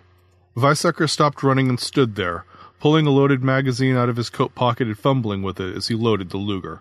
There was an audible click as the magazine catch snapped into place. Scherrer reached him, grabbed his arm, and Weizsäcker turned and shoved him away and shot him, close range, no more than five feet away. Scherrer spun once and fell. Moe Berg had taken a first in marksmanship in his training, though that was with the Colt 45. Still, he'd spent two days at the Scherrer's house a couple of months ago, standing right near this very dock in some other reality a long way from this one, target shooting with the Beretta so he could shoot and kill a Nazi. Okay, here was the chance. He took aim as Weizsäcker turned to back around and fumbled with pulling the toggle joint in the rear of the Luger to bring a round into the chamber. That took two seconds, and then he pointed the Luger at the Hindenburg. And died there, a hole made by the bullet from Moe Berg's Beretta appearing above his left ear. Moe walked over briskly, clouds of vapor from his suddenly heavy breathing wreathing him as he reached Weizsäcker, who had fallen to his knees but still seemed to be alive. The man had shot Paul Scherrer. Moe put the second shot into the back of his head, and as Weizsäcker fell onto his side and then rolled dead onto his back, Moe put one more shot for good measure into the Nazi's forehead. And suddenly it was very quiet. Moe could hear the crunching of snow as someone else approached. He looked up, and it was, of course, the woman. She knelt over Scherrer, who was moaning. The bullet went through the flesh of the forearm. Not much blood. He's very lucky, she said. But I suppose his pitching career is over, right, Moe? Scherrer wasn't wearing a coat. It had all happened too fast for that. She tore away a long sleeve from his shirt to get a strip of cloth to tie around the wound. You're very funny, Moe said. She rose to her feet. A number of people were coming, but they had a few seconds before help for Scherrer arrived. You know, Moe, in some of the scenarios you never get to Europe. What? Yes, it's true. Sometimes you're a ball player, and sometimes you're a lawyer, and sometimes you're living at home with your sister, alone, reading your newspapers, afraid of the world. Not afraid, really. That's not what it's about. Behind him, the engines roared to life, and the Zeppelin moved out over the lake towards Locarno, and tomorrow towards Berchtesgaden, and by noon to do something real, something that mattered. It's all very uncertain, Moe, she said, smiling. He shook his head. A moment like this, and she's making Heisenberg jokes. Moe, she said, there's a place where you're a catcher for the senators. Oh, God forbid! But in all these places, all these myriad possibilities, you're reachable. You move through the frames easily, and you always get the job done. You know, I'm not stupid.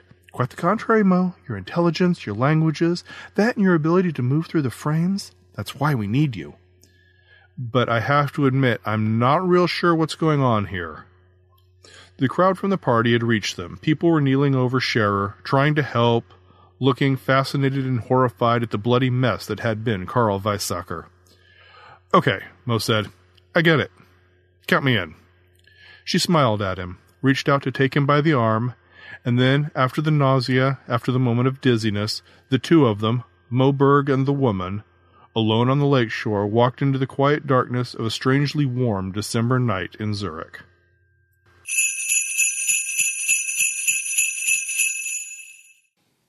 There you go. Don't forget, copyright is Rick's. Rick, thank you so much for that. Listen, have a fantastic festive holiday and a very productive and well new year.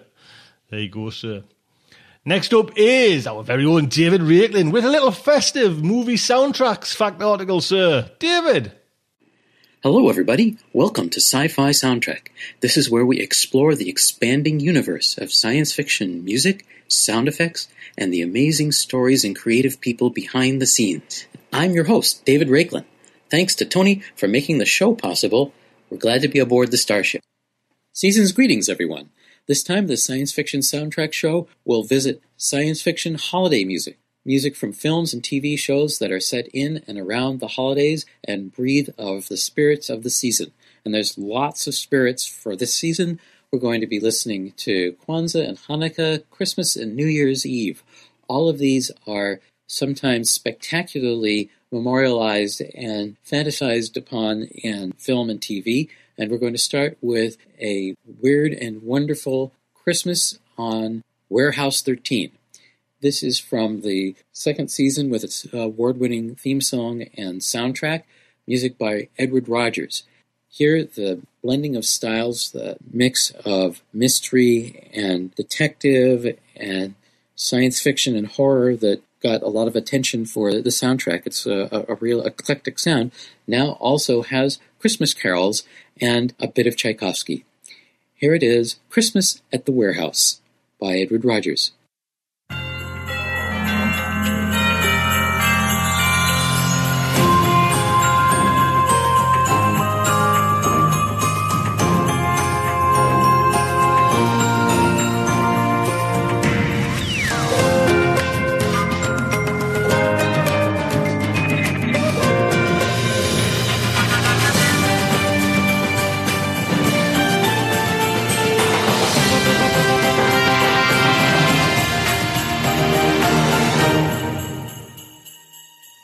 Christmas at the Warehouse from Warehouse 13, music by Edward Rogers.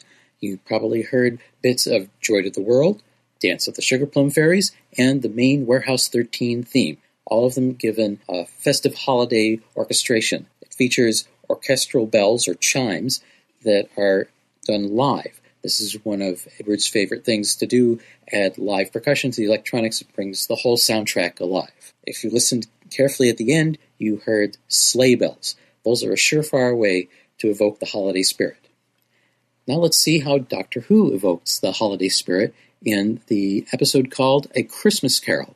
This is a retelling of the Dickens tale in science fiction terms and Doctor Who terms. And they take some liberties with it, but it's one of the highest rated episodes in the history of the series. Features music by Murray Gold, who's been the go to composer for the new Doctor Who series. This is an opportunity for him to write a Christmas carol, and it's performed by Katherine Jenkins. She's a terrific Welsh soprano who has a blossoming career as a crossover artist singing classical and pop music, and here she made her acting debut. She's awakened from cryogenic sleep and sings Abigail's Song. It's beautiful. Music by Murray Gold, Abigail's Song.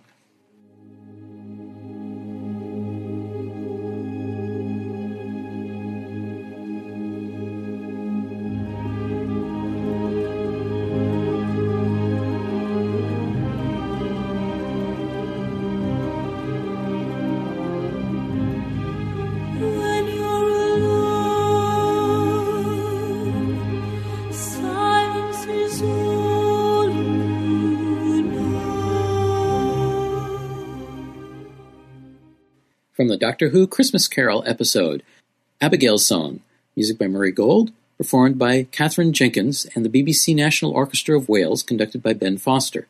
So, kind of a Welsh production all around there on the music. For the last several years, Doctor Who has been going to Wales to get their orchestral scores performed, and Ben Foster has been helping with the orchestrations.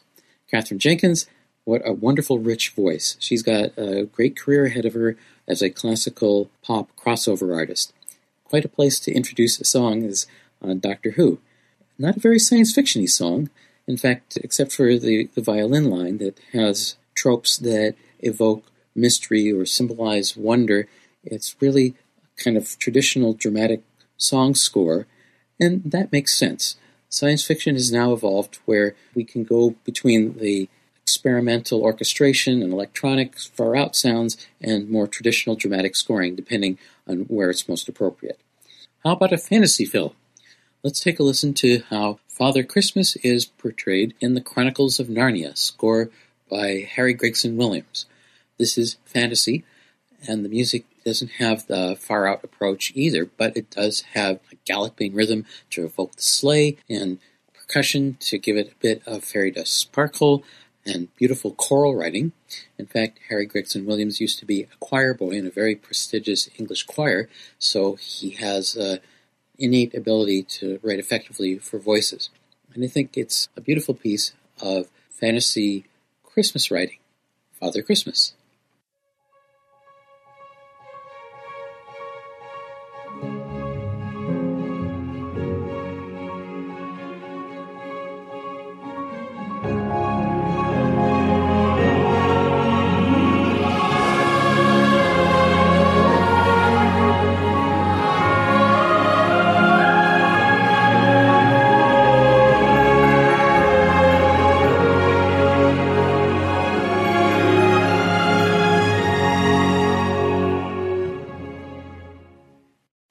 Rousing holiday music in the Hollywood tradition.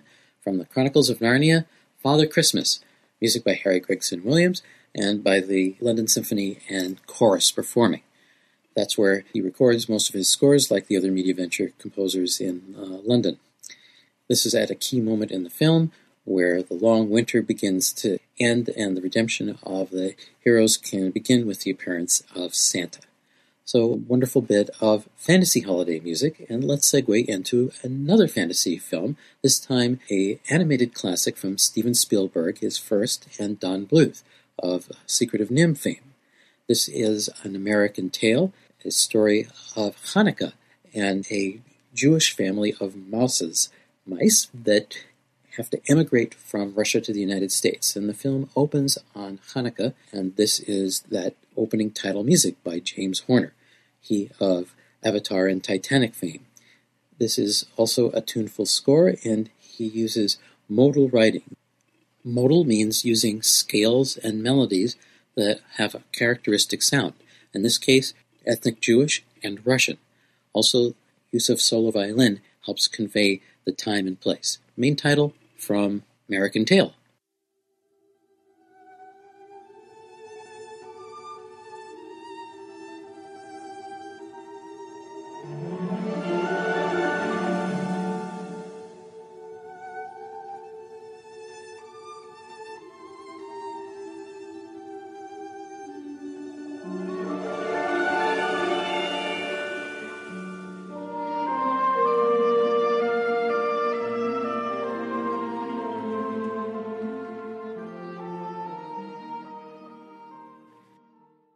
Main title to An American Tail, a holiday fantasy featuring music that evokes both Hanukkah and Russia. And James Horner makes use of that minor mode, da da da da da, that melodic sense that evokes both of those cultures, and the lush Hollywood orchestration that brings those melodies into the realm of fantasy. Now let's take a look at another holiday that's celebrated all around the world, Kwanzaa, but it's probably never been celebrated like this before with a rapping robot. There's a touch of comedy and satire in here, and I hope that everyone understands that this is all in good spirits, and because science fiction comedy is rare, so this really is quite exceptional. No, child, that's not a made up character. It's Kwanzaa Bot. And I'm going to tell y'all how we celebrate Kwanzaa. Zoidberg, lay down a beat. Seven basic principles that go to make up Kwanzaa. So sit your asses down and have some knowledge dropped upon you. Kujichagulia. And the moja. On the wrist. Now we get it. Sit back down. There's gonna be a test. My favorite is Ujamaa. Cooperative economics. Kwanzaa Bot rapping about Kwanzaa from the Futurama episode Bender's Big Score. It features the songwriting and vocal talents of Coolio, the great rap star made most of his hits from songs written for movies. For example, Gangster Paradise was written for Dangerous Minds. Here we have a humorous comedy song that helps with our science fiction fantasy celebration of the holiday season. Now let's turn to something a bit more serious and epic. This is a New Year's Eve celebration that's perhaps the greatest and most significant thing to ever happen on New Year's Eve in the world of science fiction and fantasy. The Time Machine. The time traveler takes his first journey forward into the future on New Year's Eve, 1899. And here we're going to listen to the score from the 1960 George Pal interpretation of The Time Machine with music by Russell Garcia. This cue is called It Became Intoxicating.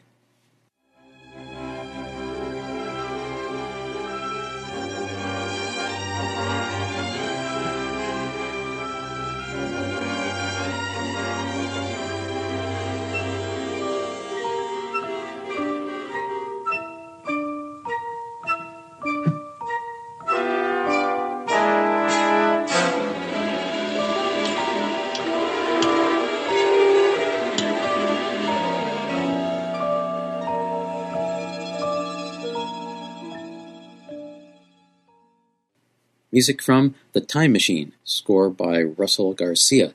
This is the first scene where we travel forward in time, and the cue has two sections to it. The first is sweeping epic music that might be suitable for Lawrence Arabia, although this was written before that.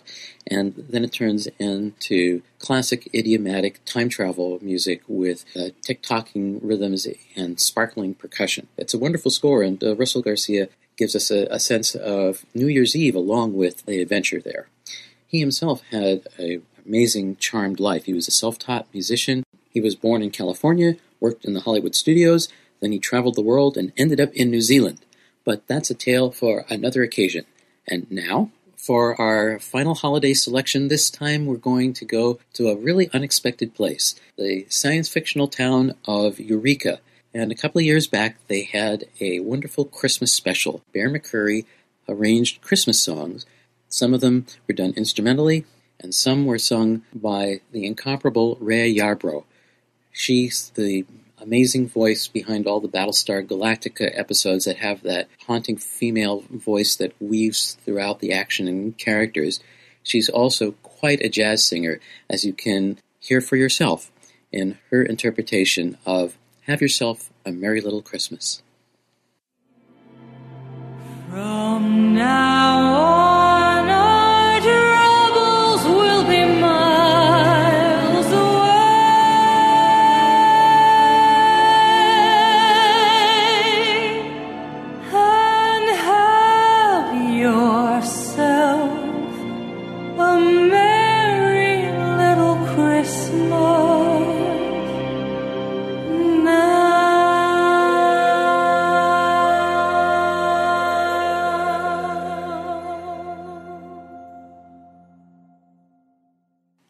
Yourself a Merry Little Christmas.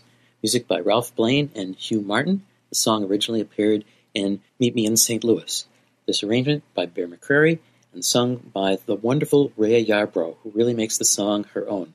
It appeared in the Oh Little Town episode of Eureka, and there is a science fiction touch in the orchestration, a bit of mystery and eeriness there towards the end, and uh, also at the beginning. All of the songs that you heard today are available online. So, from Science Fiction Soundtrack, we all wish you the merriest Christmas, the happiest New Year, the most wonderful holiday season, wherever and whenever in the universe you celebrate. That's it for Science Fiction Soundtrack this week. We'll be back next time. We do take requests, so tell us your favorite science fiction, fantasy, video game, TV soundtracks, and we will play it for you. And I'll find out the inside scoop so you know why it's magic. Contact me, David Raiklen, at cinematicmusic1 at gmail.com. Be sure to check out my blog at www.davidraiklen, D-A-V-I-D-R-A-I-K-L-E-N dot com. Music and interviews copyright their respective owners. And a big old Merry Christmas to you, Squire. David, thank you so much. It's lovely getting your shows on Starship Sofa. Thank you so much. Like I say, Merry Christmas and a fantastic New Year. Now, did a little interview with Ben Cheney, and like I mentioned, and I'll not give too much away, it's all in the interview. Ben has wrote a book that has got some amazing artwork in there as well. So, Ben, Ben Cheney on the line, thank you so much for coming on to Starship Sofa. Oh, thank you for having me. Now, Ben, what, what I quite like about it is you got in touch with us, you know, and said you've got a new book out. But the the nice thing, or the thing that caught my eye, is that you actually did the artwork for this as well. So just before we get in, just tell us a little bit what your book's called, and then we'll we'll get into some more things about this new fantastic book. Okay. Well, uh, my book is called Son of Sidonia.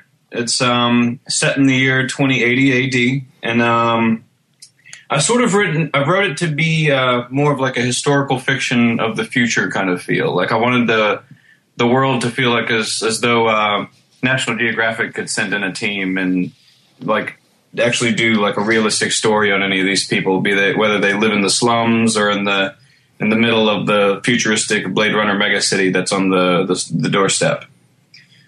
But it's also uh, just very very character driven, and um, wanted the the whole world to be immersive and told through the eyes of the characters rather than just uh, being all based on plot, which a lot of sci-fi tends to be very just plot driven. Like this is uh, just much more trying to get people to feel every part of society, from the lowest of the low, who the people who live in the slums barely scraping by, to people in the the upper echelons of government trying to keep uh, the wheels from coming off. Was that always it when you first started to write this, Ben? Was that always like it had to be like that? It had to be kind of you know character driven. Uh yeah, very much so. It was actually, uh, oddly enough, it started when I um, I wanted to do. I was trying to be a concept artist for video games and movies. Like that's where my artistic training comes from, and I wanted to do an environment painting wherein uh, I featured a character prominently as well as an environment. Because usually you do the separate, you do them separately. You do like a character or you do an environment painting. I wanted to do them both, and I ended up with this picture of uh, a young boy uh, who's ended up being my main character, Mateo, who's uh, really frail, sick, and weak, kind of like someone you uh, uh, someone you could see in Somalia, like a twelve year old Somalian boy. But in the background, there was a the gigantic, idealistic, you know, high rise future that we all think about with the flying cars and Fifth Element and things like that. And uh, for some reason, that image just stuck in my head because uh, it seemed uh, very relevant, especially, I mean, there are places like that now, but just lacking the, the sci fi accoutrement, like uh, the Dharavi slums in Mumbai in India. Like, they literally have walls separating uh, one of the largest slums on the planet called Dharavi from some of the highest, most expensive private residences on the planet. And like, I wanted to see what this division of wealth could actually look like with all sorts of other factors of just how our current behavior and economy and the global warming and things like that, what where all these consequences would lead us, but also just tell like a really exciting like sci-fi version of that. I mean, that is one of the kind of main things that caught me. It's a very powerful image that you know what you've got for your front of your book. So are you saying you actually you you drew that that picture there, then the, the actual story came after all that? Uh, well, yeah, uh, the original illustration was very similar to the cover illustration, but the the cover I finished after I actually wrote the entire book. So, um, but yes, that that central image, which is actually how chapter one starts, it was with uh, the young boy on the rooftop looking at the city, is is very much just the theme image of the whole thing. That's where everything grew out from. And like I said, you know, I mentioned like in the beginning, you you did all the artwork for this. Is did you want to kind of sprinkle it out with artwork, or was that one of your goals as well? You know, like yes, I wanted, I'm, I'm going to be a writer, but by God, I'm going to get my art in there as well. well, uh, like I said, I'm a, I started as an artist, and um, I went to Savannah College of Art and Design in Savannah, Georgia, in the states, and um, studied sequential art, which is like comic books and visual storytelling and concept art and script writing as well. So uh, it just seemed logical. Like once I decided once and for all to I wanted to write stories rather than just illustrate other people's stories, that uh, that I should create concept art for it and um, just to really help round out the world. And I come from more much more of like a video game, movie, TV kind of storytelling background and fandom than uh, the traditional, you know, hardcore uh, sci-fi readership. So, um, so treating it like one of those properties seemed very logical. Like I wanted to create the concept art and have it feel like as though I was pitching a story to Hollywood or just to really see what the world looked like for myself, you know, and that, that seems to have really helped me out quite a bit to, like I said, introduce people to the world and and very gratifying for myself to be able to just see these images come out and I don't know because it even surprises you, you know, when you start painting something, you don't know quite what it's going to end up looking like. Much the same with writing. So tell us about the actual the physical book then, Ben. How how have you got that? You know, is it a kind of high quality paperback or how do you get the, the artwork in? That's what I'm interested to find out. Oh, okay. Um, well, the book itself is just a traditional novel at this point uh, with the the cover art obviously on the front. But uh, it is available in uh, ebook in several different formats. It's on Kindle, iTunes Bookstore, Nook, Kobo, and the Sony Reader, I believe, as well as uh, Smashwords with the DRM free. And it's available in paperback as well on uh, Amazon via print on demand. Right. Well, I went over actually to Amazon and, and treated myself to a little digital copy there, so I'm looking forward to, to actually reading that. And on your bio as well, Ben, like you say, have you just like stepped away from all kind of work and now you're full full time writer? You had like a, a job in the kind of the gaming industry, and you've have you left all that behind and you're just taking the one big leap into the unknown? well, I have taken a leap into the unknown, but uh, I didn't listen to the advice when people told me to not quit my day job, and uh, it's it has not been easy. Like it, there, there was no Cinderella story to whisk me way off to the clouds. You know, I'm still kind of living hand to mouth and trying to make things work. You know, but uh, you know, I, would I do it all over again? Absolutely, I would. That quitting that job resulted in the happiest six months of my life. Just working for myself, writing the book, and absolutely believing in what I was doing. And it seems to have paid off, at least in the the modest readership that I've been fortunate enough to cultivate so far. So when did you kind of come with the story? Because i am sure I've read somewhere that you've kind of been working on this book for say six years. So mm-hmm. there must there must have come a time where you thought, you know, if I don't do the jump now, you know, it's never going to get finished. Uh, was, exactly. was, that was that like the, the say the six months ago, and you thought that's it, I'll have to go. Yeah, that was June 2012. It was just uh, I was working for this uh, little company, just making these just little apps and things that are you know the microtransactions and just like convincing people to constantly feed money into it and it just it never really it did not seem like the reason why you know why I became passionate about any of this as a child you know like why I wanted to tell stories or it it, just was I found myself in a position that looked like somebody else's dream job. It was like you know it felt like I just needed to go after what I wanted and you know and finally ask myself the question if I believe in this or not you know? And the answer was yes. It was a resounding yes. So that was it was just time to go I honestly like good on you to kind of make that decision. Do you know what I mean? Because it'd be so it, it is so easy. Do you know what I mean? To kind of just stay, behind the kind of closeted walls of like Easyville. Do you know what I mean? And just keep on plodding on. But actually, to, to step outside and just to put all your kind of faith in you, your own little creation there. You know what I mean? Well done. That's um, it's actually quite inspiring, Ben. Oh well, thank you very much. Not that I would do it, mind you. You know. oh yeah. I think you have to be kind of, you know, one one penny short of a pound as well to kind of just think I'm going to do it. Do you know what I mean? And I don't care what the wife says. yep, it's a fine line between bravery and foolishness. why, Ben? I'm interested. Why set it? You know, in 2080. You know what I mean? Why why not take it you know, totally into science fiction, well into the future. Why did you kind of want to just have it basically on our doorstep? This story. Because I just I really wanted that immediacy of it. Like uh, I think some of the best science fiction feels very familiar and very foreign at the same time.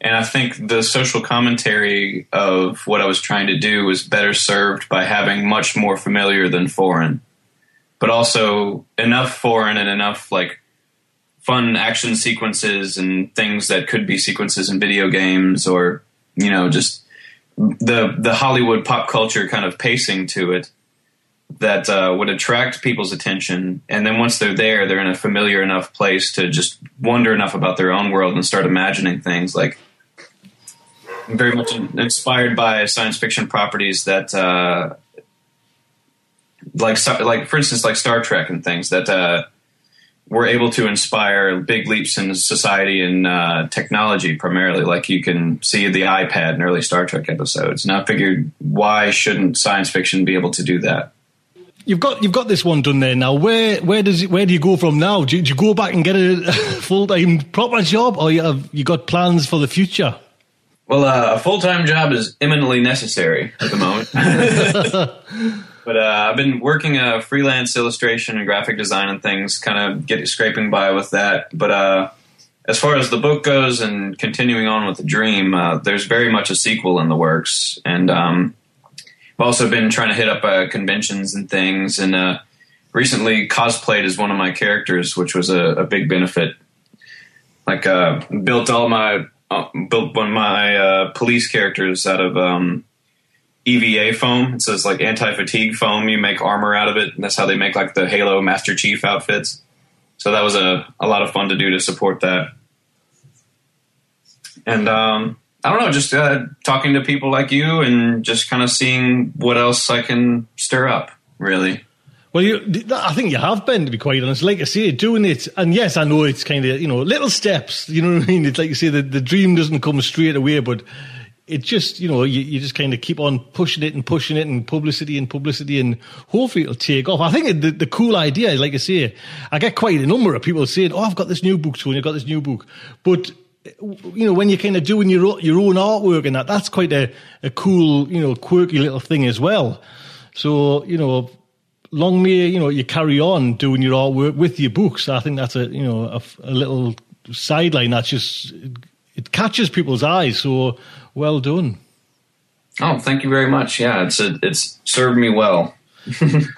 Well, Ben, honestly, thank you so much for coming on Starship Sofa, and good luck with this book and with you know with the, uh, a hunt for a job and the second volume. oh yes, living the dream.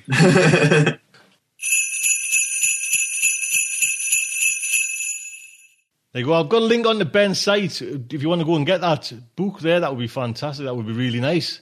Thank you so much. So that is Starship Sofa, the Christmas edition. Yes, with no expense spared. Yes, you just, I ah, just go daft. Go daft. So I'm just about to now wrap up this. Have a lovely time over Christmas. Uh, I would like to say we're going to have a, a week off and then I will be back the following week with like a meta show, which will have no kind of science fiction stories or anything like that. Just be me sitting down in front of the fire with a glass of whiskey, nice little, you know, ten year. Well, we'll see what if I get any for Christmas because I've gone on supped a lot. so listen, honestly, everyone that's kind of listens to Starship Sofa, you know, I've made some. Lo- Even when we're on a budget, we still deserve nice things.